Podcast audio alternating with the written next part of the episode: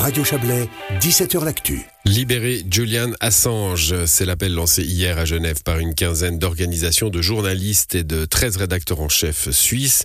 Une mobilisation qui intervient cinq jours après que Priti Patel, la ministre de l'Intérieur anglaise, a signé l'extradition vers les États-Unis du fondateur de Wikileaks. C'est le dernier moment pour agir, estiment les organisations de défense de la presse.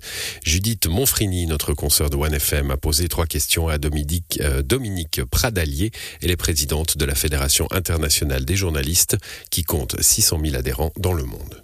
Pourquoi cet appel, Dominique Pradalier? Eh bien, nous pensons que Julian Assange est tombé provisoirement dans les oubliettes des opinions publiques. Pourtant, ce journaliste a révélé des crimes de guerre. Ces révélations ont été reprises par les médias du monde entier, du monde entier.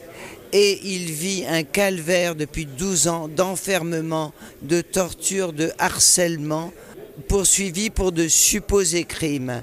Il est poursuivi en réalité par les États-Unis d'Amérique qui veulent le faire condamner pour espionnage dans ces révélations de crimes de guerre de l'armée américaine, notamment en Irak et en Afghanistan. S'il est extradé aux États-Unis d'Amérique alors qu'il est journaliste australien ayant fondé un média en France, ça veut dire que tous les journalistes du monde qui, de près ou de loin, donneraient des informations qui gêneraient les États-Unis d'Amérique, peuvent être poursuivis de la même façon. Il a été accusé de certaines choses.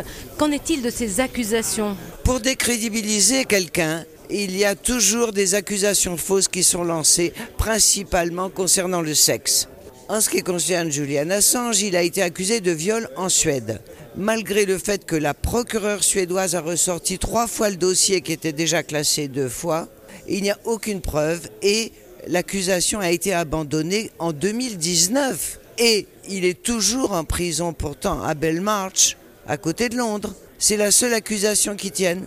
Justement, quelle est sa situation personnelle actuellement? Comment se sent-il? Il est incarcéré dans des conditions extrêmement difficiles. Il s'est marié le 23 mars dernier. Le gouvernement britannique interdit jusqu'à la publication d'une seule photo de mariage.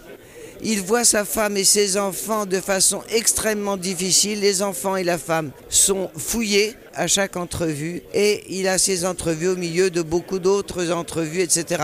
Dire, des conditions d'un terroriste, des conditions d'un criminel. Or, il n'a rien fait, il n'a fait aucun crime, aucun. Il a seulement rempli sa mission de journaliste, qui est de révéler des informations d'intérêt général les avocats de Julian Assange ont annoncé qu'ils feraient appel de cette extradition. Ils ont 14 jours, enfin depuis hier, pour le faire.